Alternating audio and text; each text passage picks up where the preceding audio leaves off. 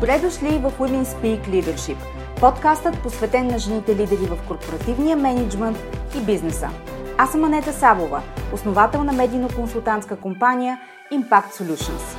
Аз съм екзекутив коуч и работя с мои клиенти, жени в ръководни и управленски менеджмент в компаниите и организациите, които управляват промяната на всички нива. Лектор съм на авторитетни сцени като Тед Уимин и автор на книгата Жената, която създадох – личният път на женското лидерство. Подкастът е мястото, където ще ви срещна с едни от най-забележителните, авторитетни и утвърдили се в бизнеса жени, менеджери, собственици и ръководители, лидери, които играят във висша лига всеки ден. Смислени разговори по актуални теми, поднесени през призмата на личната история и уроците по пътя, споделени с менторска откровеност за вас – Слушайте нашите мастер-класове тук в подкаста и станете част от вътрешния кръг елитни жени професионалисти и лидери на нашето утре. Женската сила в бизнеса е в лидерството. Така че да започваме!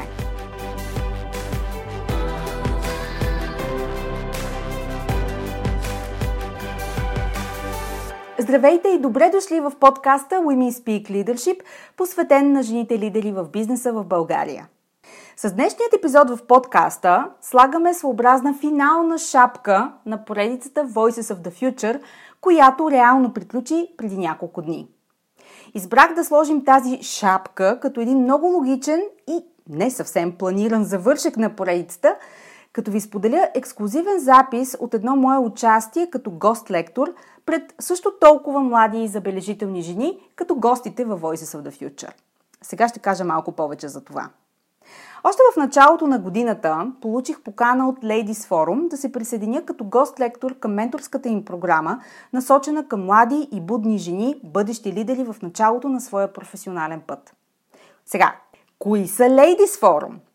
Ladies Forum или Дамски форум е сдружение създадено с цел обмен на идеи, опит и информация между жени, утвърдени професионалисти и доказали се в своята професионална област. По-настоящем Общността представлява 115 дами на високи ръководни позиции или предприемачи с успешен собствен бизнес. Основните цели на организацията са споделяне на опит, обмяна на идеи, менторство и работа в посока развитие на обществото и позицията на жените в него. Те подкрепят каузи, свързани с общочовешките ни ценности, здраве, образование, култура и изкуство. Немалко от дамите на Дамски форум са били гости в моя подкаст преди време, така че можете да чуете ранни епизоди, в които ги интервюрам. Честно казано, имам чувството, че е било преди цяла вечност. Последните две години и половина наистина променят представите ни за време и реалност. Нали така?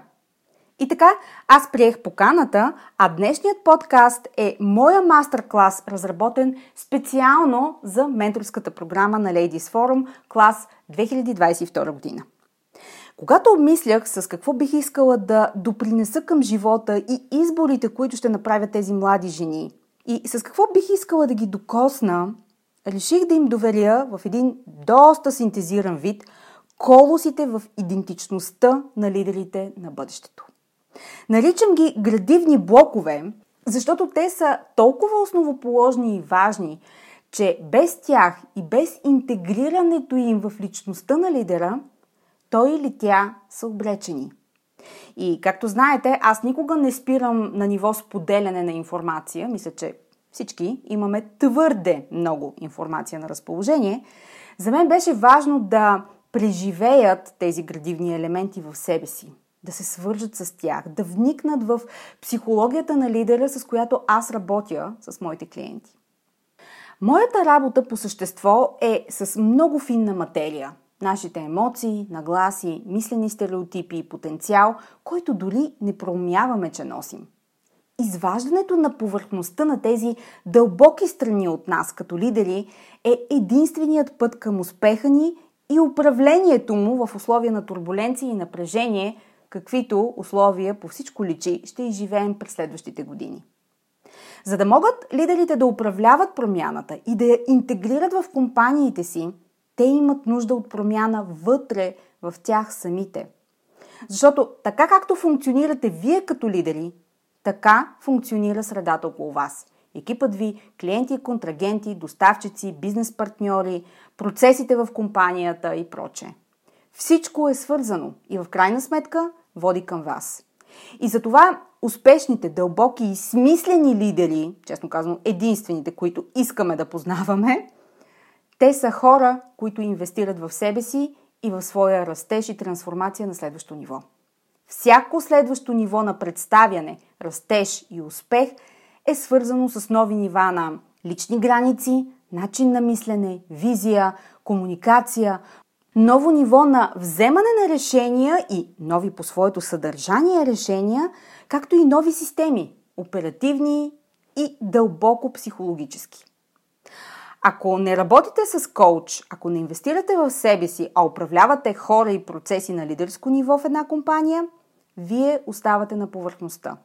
Това означава, че оперирате в условия на завишен риск, който се създава от слепите ви петна, вътрешна реактивност и устарели модели, които рано или късно ще връщат устарели резултати върху среда, която е системно различна.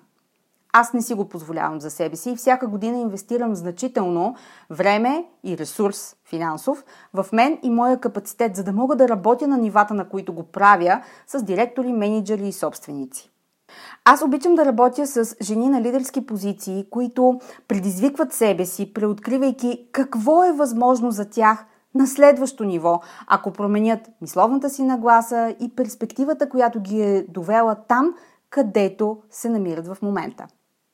И така, извеждайки базисни принципи и постулати от моята работа, създадох това, което ще чуете днес в подкаста, като запис от моя мастер-клас за менторския клас на Сдружение Дамски форум тази година. Остават само три дни до коледа. Искам да ви пожелая споделени, топли и уютни празници с обичните ви хора. И нека новата година да си пожелаем да бъдем смели, силни и с ведър поглед напред да посрещаме онова, върху което нямаме контрол, но имаме коража да управляваме. До нови срещи!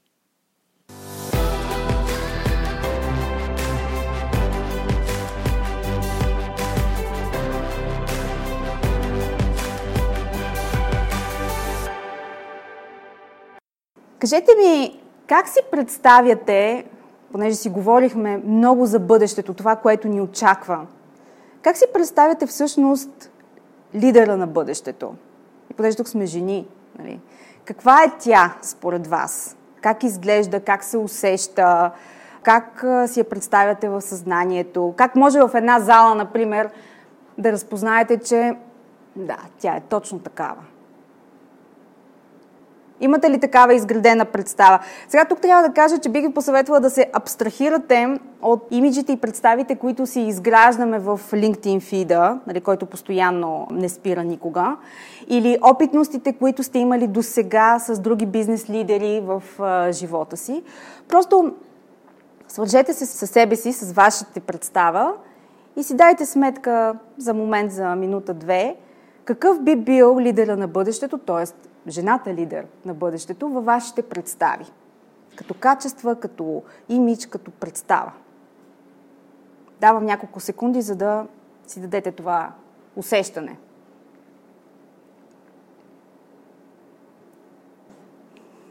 Сега, това, което си представихте, това, което видяхте, това, което чухте като глас в себе си да ви говори или нещата, които сте си набелязали – са качества, умения, способности, имиджи, които вие носите вътре в себе си. Защото ако ги нямахте като качества, умения, способности и представи вътре в себе си, нямаше да можете изобщо да ги разпознаете и валидирате като такива в лидера във вашите представи. Нали? Хубаво е да знаеш, че носиш тези хубави черти от себе си, от лидерството в себе си. Така че ще се върнем отново към тези качества и тези умения по-нататък в, към края на нашата среща. Тъй като за мен е много важно нещата, които ще ви представя днес, да, бъдат, да ви дадат структура, която да ви ориентира в това как ще изглежда, как ще се усеща лидерът на бъдещето, в частност жената лидер на бъдещето, Аз съм оцеляла четири градивни блока, които в резултат на работата ми с а, клиенти, жени на управленски позиции, виждам, че постоянно присъстват в тяхната лидерска идентичност. Представете си, че ще говорим за нещо като пирамида и ще тръгнем от върха и като всяко следващо ниво, всеки следващ елемент надгражда предишния, допълва го и влиза в по-голяма дълбочина в него. Също така, всеки от тези елементи, за които ще говорим, ще изследваме как те се свързват конкретно с личността и с това, коя е жената лидер на бъдещето. И също последно, обещавам, искам да ви помоля всеки път, когато разкривам следващото ниво, да си давате сметка как резонирате вие с това, което казвам? Каква е вашата реакция? Как го разпознавате? Каква е първата ви мисъл, която ви хрумва? Когато, например, кажа, че първия на върха на пирамидата, първия градивен блок в лидерската идентичност е визия. Първата реакция, която ви хрумва, каква е? Просто си дайте сметка всяка сама за себе си. Върти ли ви се в главата? Е, естествено. И това е common sense. Естествено, че е визия. Или нищо ново под слънцето, естествено. Аз това си го знам. На мен това са ми го казали от детската градина. Разбира се, че е така. Или пък имате елемент на любопитство и си казвате, да, визия, да, да, ясно, обаче как, какво, в какъв смисъл, какво повече от това? В наши дни сме свикнали средата, в която виреем, да е толкова турбулентна, изменчива, несигурна, постоянно заливаща ни с 50 нови иновации на ден, че мисля, че тук сред нас няма някоя от нас, която да не е изградила устойчивостта да може да очаква неочакваното. И не случайно казвам устойчивостта да очаквате неочакваното, а не умението, например. Защото Каквито и да бъдем ние като хора на бъдещето, микс от тези елементи, за които и Ани говори, които положително вървим в тази посока, ние като биологични единици не обичаме промяната. В смисъл да, разбираме на интелектуално ниво, че тя е бъдещето, че това е еволюцията, че благодарение на принтинг преса сме постигнали експоненциален растеж, за да сме тук, където сме сега – обаче не ни харесва да ни е ново, да ни е неудобно, да ни залива, да, да не се усещаме със здрава почва под краката си. Защото като индивиди, като биологични единици, това, което всъщност ни кара да се чувстваме добре, е да сме здраво стъпили на земята, да усещаме материална сигурност и също така да сме обичани, приобщени част от някаква група, т.е. да не сме изоставени и отхвърлени. Както можете да си представите, много-много този свят вече го няма. Нали? Този на сигурността, на ясната предвидимост, на това, което може да ни очаква.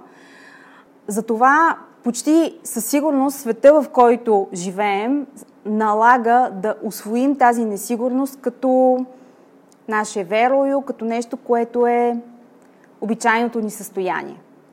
И това, което помага, е визия. Защото визията е вашата котва в турбулентни води, за да може да ви държи на повърхността не по принцип, а тогава, когато стане трудно. Всъщност, много често, когато имам сесии с клиенти, те идват с куп на въртяни проблеми. Те обикновено са на спирала, нали, проблемите така идват. Задълбочава се спиралата, обикновено винаги е надолу с поредната стратегия, с поредното нещо, което са успяли да изградят и аз ги карам да си го оставят на вратата. Добре, на преди линка на Zoom кола.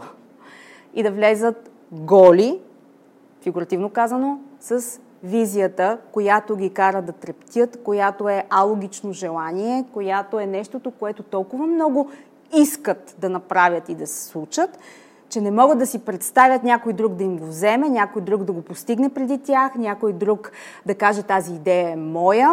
Тоест толкова силно свързване с вашата визия за това, което искате да постигнете и това, което искате да откриете, това, което искате да направите. Знаете ли кога визията всъщност има най-голямо значение? Кога успявате да постигнете тази истинска свързаност с вашата визия? Когато сте толкова заети, имате толкова много проблеми на главата, когато сте влезли в толкова поредни конфликтни отношения в рамките на деня, управлявайки хора, проекти, ангажименти, задачи, че нямате време за визия. Изобщо. Значи тогава да ви се изправи и да ви кажа, свържете се с вашата визия, стрелички, дартс. Защото вътрешната ни резистентност ни кара да влезем в режим на оцеляване. Ние трябва да намерим решение, ние трябва да се справим, ние трябва да фикснем проблема, ние трябва да намерим хора, които да оправят проблема. Тоест, ние влизаме в режим на много динамична скорост, която трябва да ни реши проблема. И тогава визия изглежда нещо като nice to have. Нещо като, да, добре, после, до вечера, когато приключа с всичко, което имам на дневен ред. Но всъщност истинският тест за вашата най-дълбока свързаност с вашето огромно желание за това, което ви води, е в тези моменти. Тоест, свързването с вашата визия не е много дзен. То идва точно тогава, когато е най-трудно, когато имате резистентност, когато нямате време, когато трябва да а, си спомните защо изобщо започнахте този конфликтен разговор с вашия клиент, с вашия контрагент, с вашия съекипник. Това е ролята на връзката с вашата визия и затова тя стои най-отгоре. Сега ще видите как всеки следващ елемент се свързва като мост към визията. Нали? Просто от сега казвам по-рано, за да можете да правите тази връзка своевременно, когато разкривам следващия такъв елемент и то е изграждане на екипи. Естествено, че е изграждане на екипи. Каква е първата ви реакция? Common sense. Екипи, естествено. Кой може без екипи? Или, ага, екипи и какво? Просто наблюдавайте сами себе си как реагирате, каква е първата реакция, защото всъщност тя е носителя на информация за вас, а не какво аз казвам.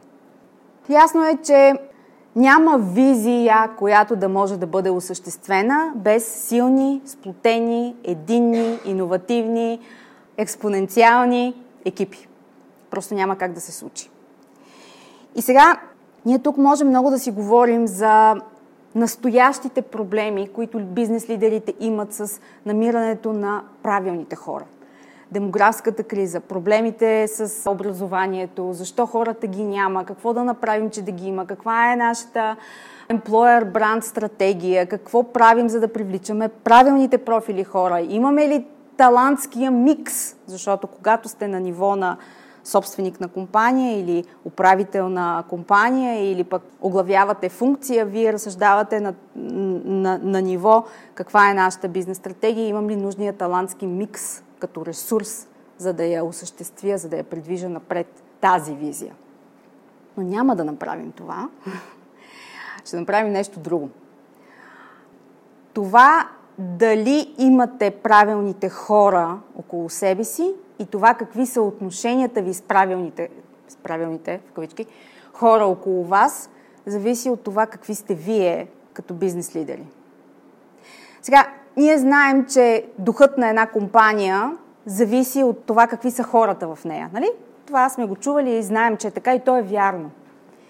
Следващото нещо обаче, което е вярно, което по-рядко си струва да признаем, но е валидно, е, че хората, които са вашия екип, са такива и са, са продължение, са проекция на това какъв бизнес лидер сте вие. И от тук насетне всичко, което проистича в изграждането на този екип е тясно свързано с това каква съм аз, каква е моята визия за моя екип, за моя бизнес, за нещата, които искам да случа. В този смисъл вашият екип ще бъде ваше огледало. Ако все още нямате такъв, представете си какви са отношенията с хората около вас. Клиенти, контрагенти, финансови институции, подизпълнители. Само се замислете как изглеждат тези отношения. Защото, както казах, те са проекция на това какви сте вие. Какво толерирате. Успявате ли да постигнете баланса, любима дума за жените, баланса, но по-конкретно баланса между това да създадете среда, която от едната страна на везната има сигурност, предвидимост, а от другата страна на везната стои иновативност, автономност на хората, инициативност. Има ли баланс, в който от една страна вие осигурявате автономност на решенията, които идват дадени от хората, но от другата страна има и изискване на отговорност, способността им да носят такава. Също, къде минават вашите лични граници и как вие успявате да ги, или не успявате да ги комуникирате спрямо хората около вас. Мога да продължа да дълбая. Това ми е работата. Вярвате ли, че заслужавате най-добрите хора? Това е най-болезненият въпрос, с който натискам винаги копчето, когато срещу мен седи моята клиентка и казва няма хора. Не мога да го изградя този екип. Разбираш ли? Не мога да стигна да го изградя този екип вече втора година. Вярваш ли, че заслужаваш най-добрите хора? Започваме от там. Един много деликатен въпрос, който също касае изграждането на екипи и женското лидерство в частност. Можете ли да уволнявате хора? Да ги освобождавате? Да ги пуснете да напуснат? Защото от опита ми до сега мога да ви кажа, че ако не са 100% от случаите, нека да бъдат 98%, в които е трябвало да освободите някой и сте го отлагали толкова време, че накрая, когато се е случило под една или друга форма, не можете да повярвате, че сте го отлагали толкова много време. Но диалогът, който върви вътре в нашето съзнание, как можах да не дам на този човек, какво не й дадох, защо не посветих повече, за да я обуча? Как можах да допусна конкуренцията да ми я вземе? Всъщност аз не успях да изградя връзка с този човек. Нали, този диалог, той обикновено при нас жените се върти в два през нощта. Той се случва неминуемо тогава, когато вие не сте успели да изградите тази своеобразна, невидима вътрешна граница около себе си на жена и лидер. Ясна ли е комуникацията ви към хората, които управлявате, към хората, които имате като бизнес обкръжение? Всичките тези отделни елементи идват да ви размислят за това какво огледало сте вие като бизнес лидер и какво можете да видите на среща. Къде имате нужда от лична корекция. Сега, понеже зная, че сте в началото на изграждането на конгломерати, нека да ви кажа, че обикновено винаги в началото всеки един от нас е човека експерт човека с най-многото решения. Вие сте най-добрата в това, което правите. Първо, да не говорим, че това е вашата идея и вие реализирате. Вие сте топ експерта, вие се движите сама, правите всичко сама. Ако не знаете как, намирате как да стане. В най-добрия случай намирате и подизпълнител, който да го случи. Вие сте топ и затова се движите много бързо. Обикновено така започват всички. Това е архетипа на предприемача. Той стартира, в повечето жени, в случаи, когато говорим за жени предприемачи, той стартира по този начин. Когато започвате да се задъхвате и вече дори не можете да си помислите какво искате да ядете в, още в 12 на обяд, т.е. това е поредното решение, което трябва да вземете и нямате капацитет за него, тогава ви е време за еволюция в архетипа на CEO. Няма значение дали е конгломерат или е компания от 4 човека. Разликата е в майндсета, в начина по който взимате решения. В единия случай вие сте решението на всичко, в другия случай използвате потенциала, креативността и използвате ливарич на хората, които работят за вас, с вас. Това, което и Ани сподели малко по-рано в предишната а, презентация, възможността да използваме ресурсите и активите, които имаме на разположение. Вярвате или не, това е едно от най-трудните неща да пуснем като жени.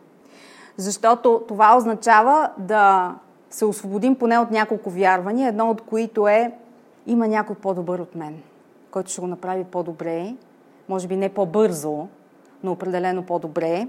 И това ще е част от неговия learning curve, за да може след това да имам още по-добри хора, защото в моята компания има култура на постоянно учене.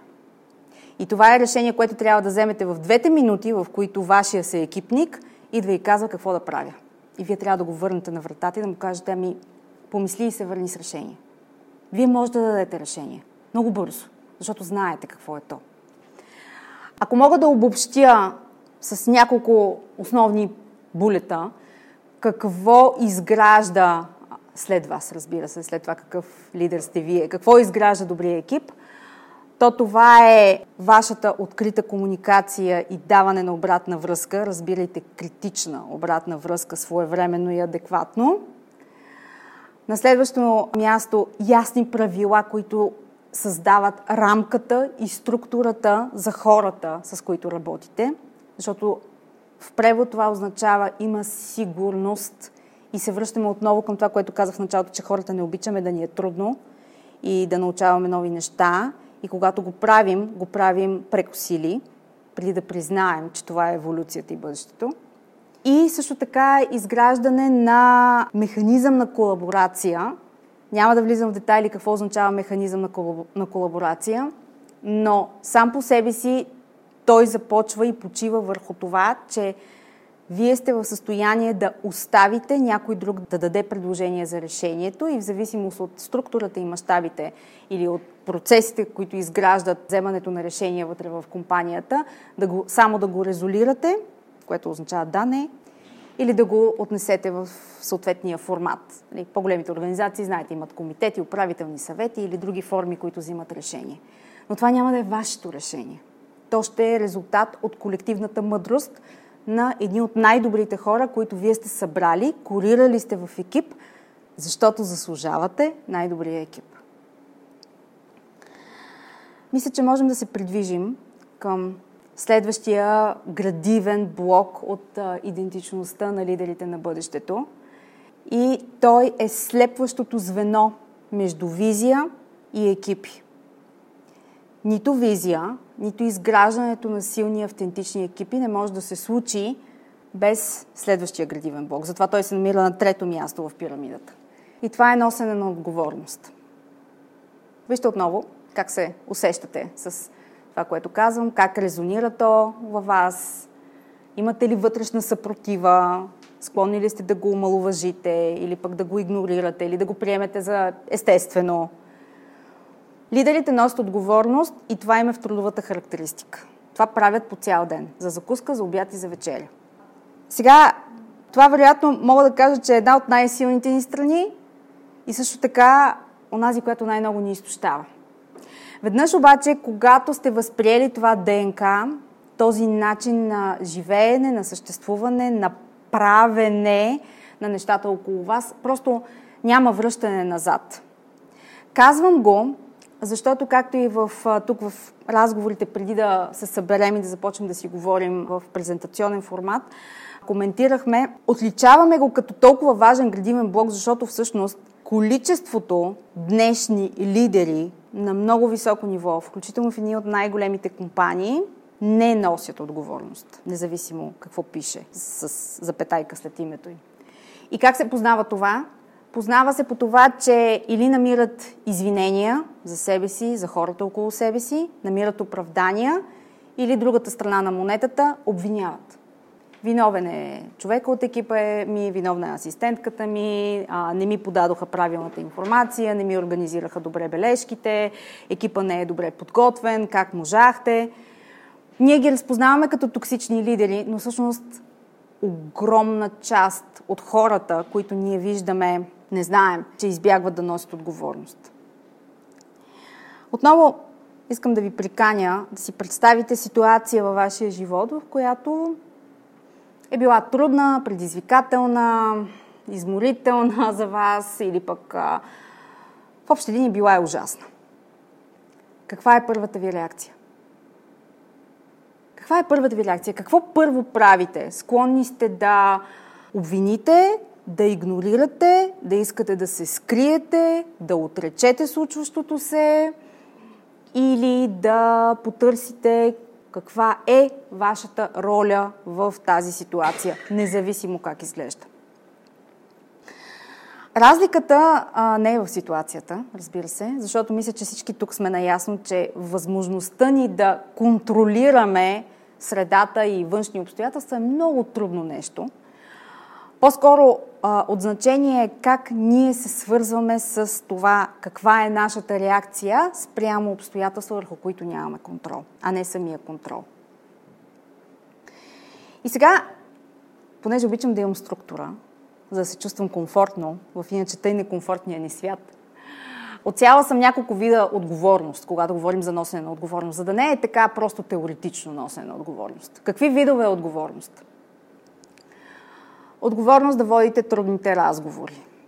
Никой не обича трудни разговори, повярвайте ми. Дори CEO-та с многогодишен опит. Не обичаме трудни разговори.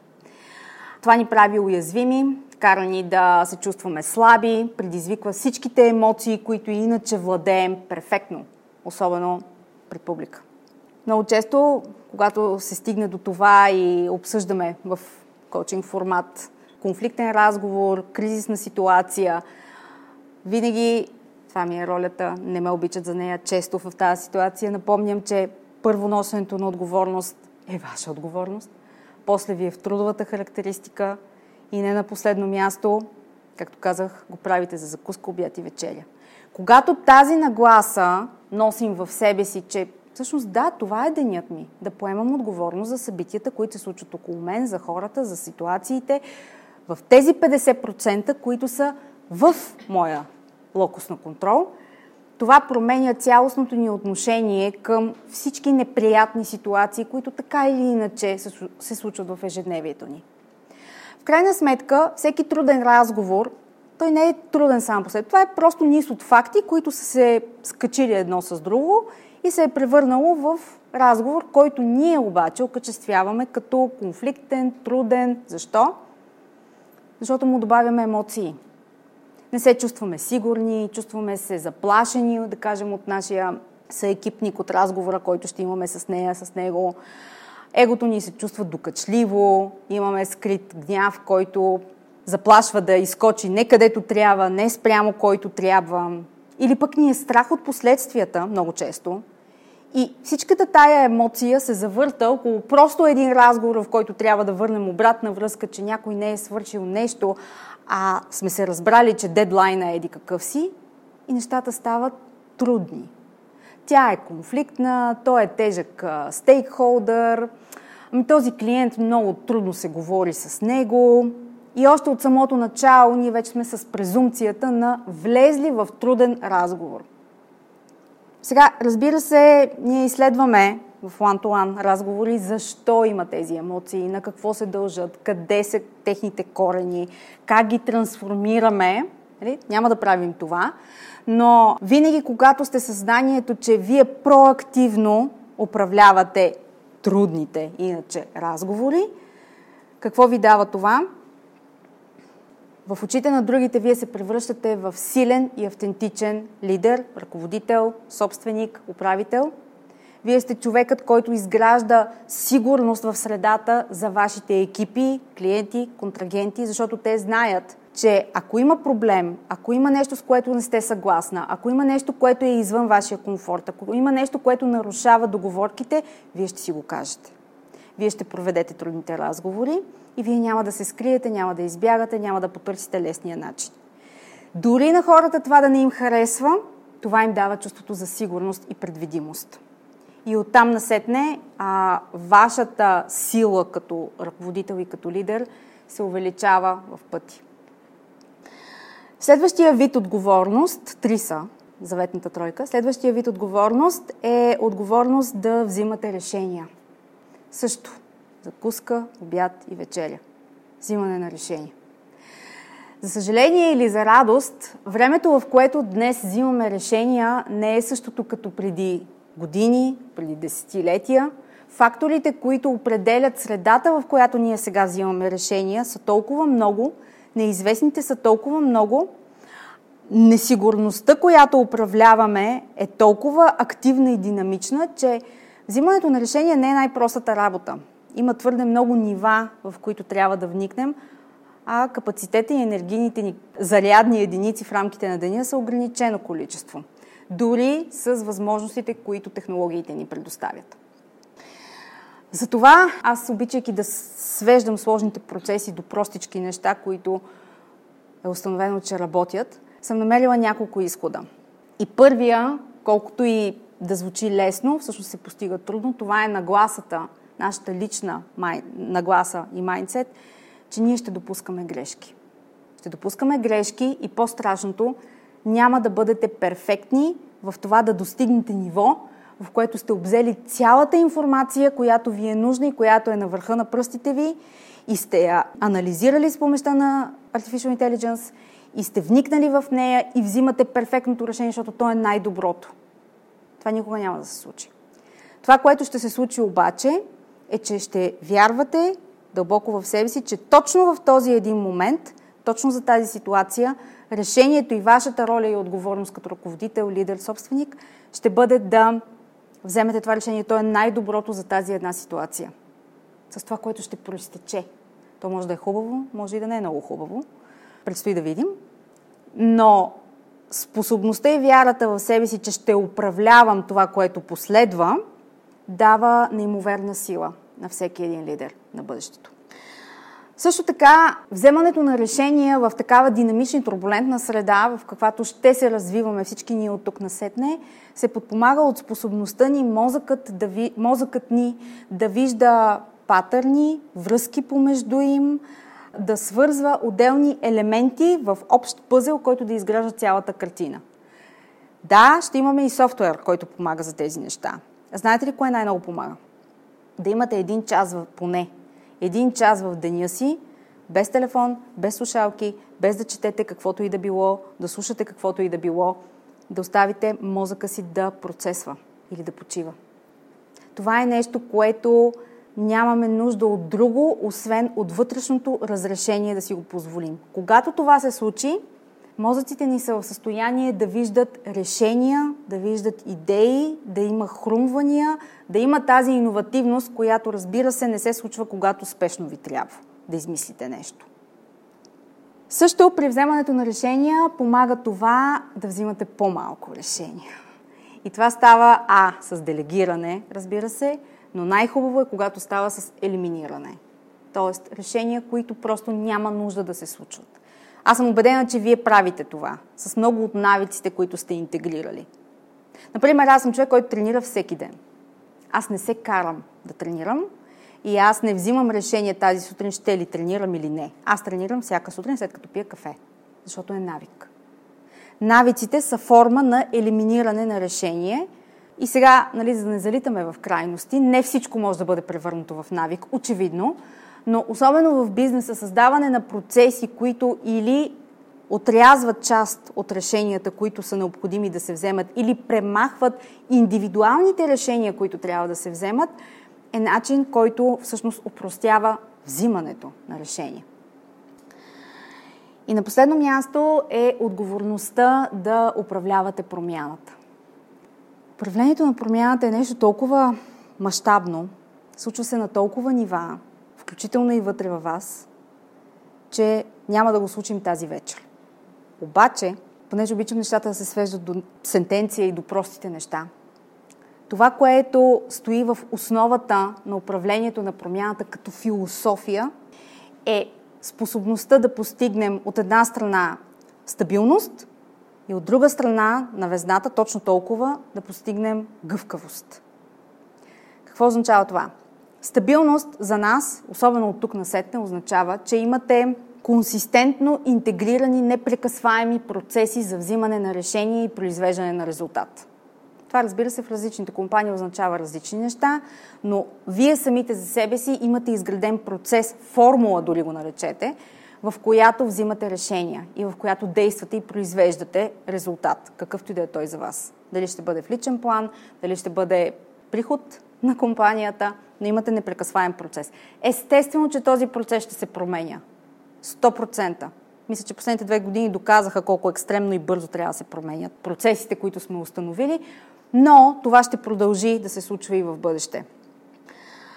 Следващото нещо, което изгражда стабилност в условията на динамично управление на промяната, е моделиране на очакванията на хората около вас. Между другото, мисля, че го споменах преди малко.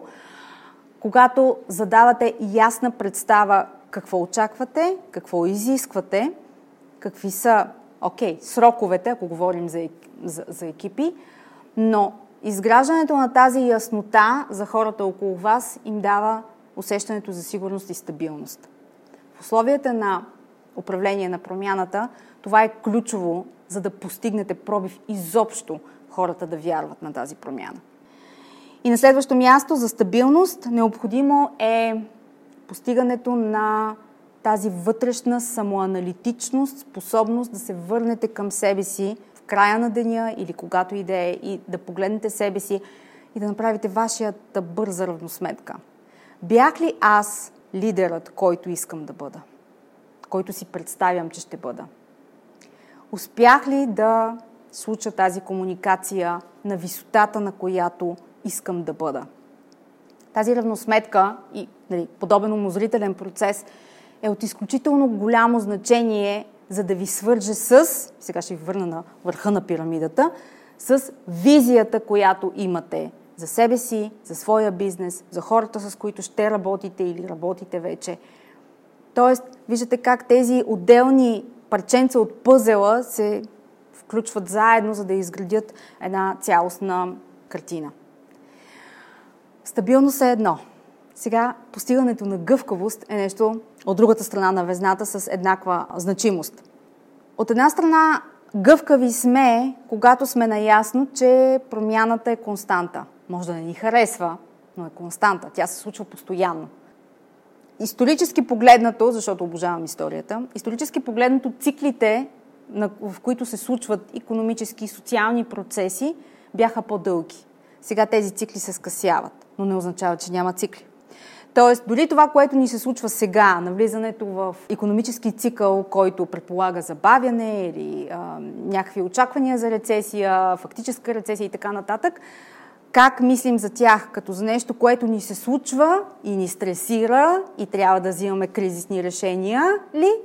Или като пореден цикъл, който ще преживеем, защото много други цикли подобни са се случвали и какви решения ще вземем в тази една среда на този цикъл, решения в рамките на 3 месеца, за да оцелеем или решения в рамките на 3 години, когато цикъла свърши. Той свърши по-рано. Гъвкавост означава, че постоянно търсите новото. Новите хора, новите отношения, новите идеи, новите четива, новите хрумвания, новите отношения. А тази способност да се изложим на новото провокира онези страхове, които иначе като биологични видове носим и ни прави по-добри, по-издръжливи, по-способни, по-креативни, по- по-възможни да вникнем в а, процеси, които все още дори не може мозъкът ни да, да обземе. Няма да се случи обаче, ако сме си в същите кръгове, с същите хора, с, а, а, с движейки процеси по същия начин, само че да кажем, както ни каза, просто по-бързо. Същите компании, които обаче правят а, нещо подобно на иновация, но просто искат да са по-бързи, с повече капитал, по-големи, по-масштабни. Така трансформация не се случва. И накрая футуристско мислене. Гъвкавост се постига с футуристско мислене.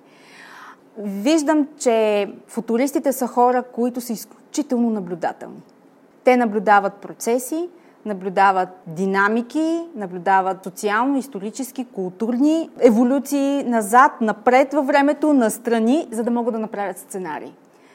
Тази гъвкавост ни прави по-осъзнати за възможностите, които дори не можем да си представим на този етап в нашето развитие. И, значи, тук говорихме за визия, четири елемента казах съм. Говорихме за визия и за това коя сте вие и каква искате да бъдете като лидер. Говорихме за изграждането на силни а, екипи, които да ви подпомогнат в изграждането и случването на вашата визия. И тези екипи са екстенция на това, коя сте вие. Говорихме за носенето на отговорност като един от основните градивни елементи за а, лидерите на бъдещето. Финалният такъв е емоционална зрялост. В основата на пирамидата се намира емоционална зрялост. Отново, наблюдавайте се. Каква е първата ви, втората ви реакция, как резонирате с а, това знание, с тази информация, какви емоции предизвиква тя вътре във вас. Ако забелязвате, постоянно ви карам да се наблюдавате. Това е защото емоционално зрелите хора и лидери в частност го правят постоянно. Те анализират във всеки един момент каква е тяхната роля, какъв е техния принос, какви са техните 50% от дадена ситуация, защото винаги са 50%, какви са те в тяхната роля и какви всъщност искат да бъдат. Емоционалната зрялост е нещо, което е много индивидуално. Това е нещо, което зависи от вашия личен път, емоционален свят, опитността, която имате. Но така или иначе, сега ще ви изненадам, постигането и първо няма финал и второ е ваша отговорност. Нали, предишния градивен блок. Ако може с няколко така булета да определя какво успяват да постигнат емоционално дълбоките и зрели хора, това е способността им да наблюдават а, неутрално и без осъждане процеси и отношения около тях.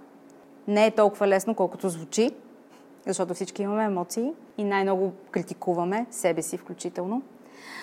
На следващо място успяват да се саморегулират в критични ситуации.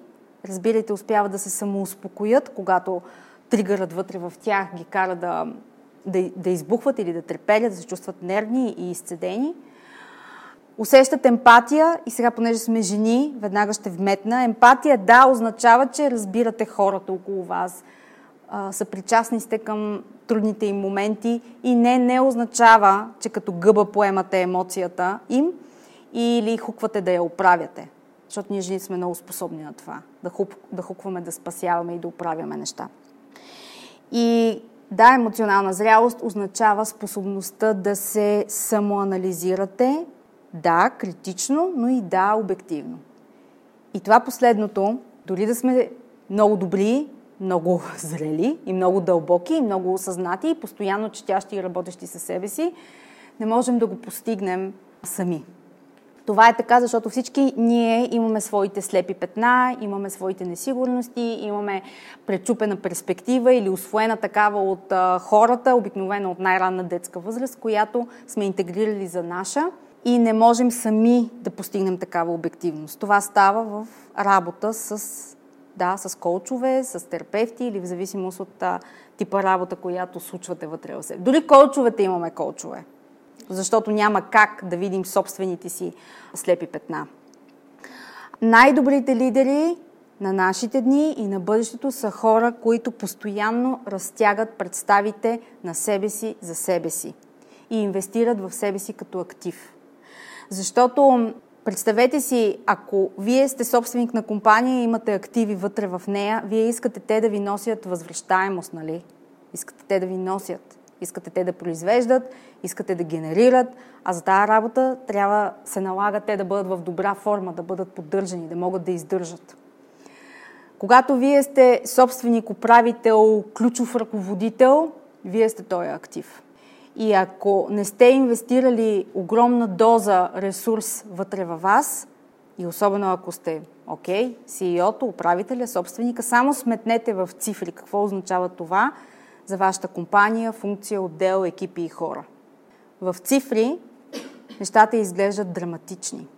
Аз карам моите клиенти да сметнат. Какво им коства това, че до нощеска са правили презентация, която асистентката им е объркала и нищо не е направила. Какво коства това в сума, в цифри? Какво чупи процеса обаче, особено при нас жените?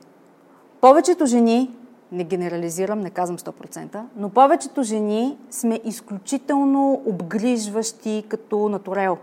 Способни да отглеждаме, да даваме добавена стойност, да искаме хората около нас да се чувстват комфортно, да се чувстват в, в кожата си, да бъдат истински добри. За това какво правим? Ресурса, с който разполагаме, ще го дадем на екипа си. Нека те да се обучат, нека те да бъдат още по-добри, нека те да се развиват, защото те са мой екип. Естествено, че искам да бъдат по-добри. И наистина е така, със сигурност. Само, че ще ви върна отново в частта с екипи, втората, втория градивен блок на, на пирамидата. Екипът е такъв, каквато сте вие. Закон вселенски.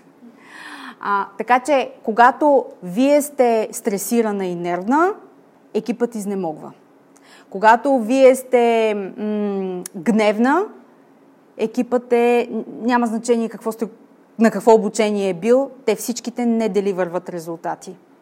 Когато вие сте прекалено обгрижваща или искаща да ги спаси, те са безотговорни. Те не желаят да поемат отговорност за нещата и чакат вие да вземете решение вместо тях, което ще ви щупи много бързо. И другото нещо, което чупи нас, жените, много по отношение на инвестиране в себе си, това е нямам време. Много съм заета. Категорично всички сме много заети. Нямам време, много съм заета. В превод означава не вярвам, че съм достатъчно важна и ценна за себе си, за да мога да инвестирам времето, ресурсите, вниманието, мозъчната ми енергия в това да си осигуря нужната подкрепа, за да оперирам на следващо ниво. Така че, каквато и помощ да имате в момента, помощ в най-общ смисъл казвам, Дали, дали ще бъде домакинска помощ, дали ще бъде помощ от гледна точка на ваши приятели, на, на служители и така нататък. Каквато и помощ да имате в момента, тя не е достатъчна. И колкото по-напред се придвижвате и по-нависоко в мащаба на вашата визия, на нещата, които искате да постигате, колкото по-далечен е хоризонта, към който се стремите, толкова по-голяма е помощта, от която се нуждаете. Също Вселенски закон. И накрая това, което искам, с което искам да завърша е, че лидерите на бъдещето са изключително силни хора.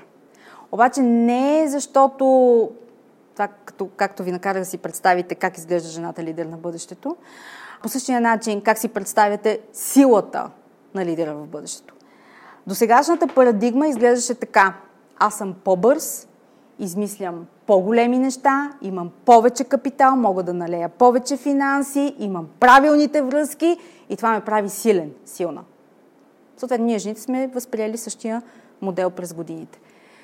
Тази сила сега се променя.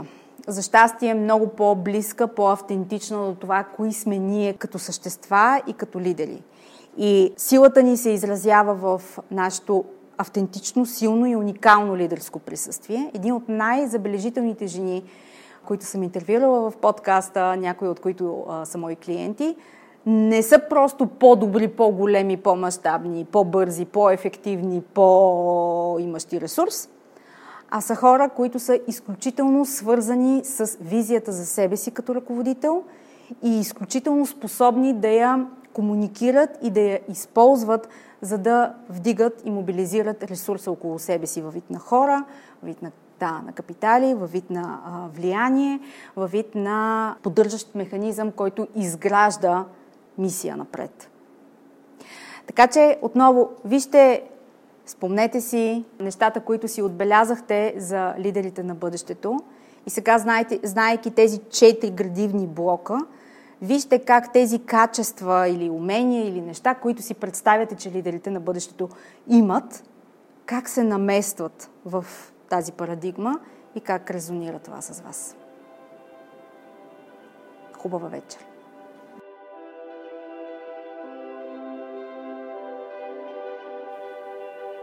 Благодаря ви, че бяхте част от днешния епизод. Повече за жените лидери на 21 век и как да се превърнете в една от тях, можете да разберете като се абонирате за регулярния нюзлетър Leadership Notes и следите личния ми профил в LinkedIn. До нови срещи!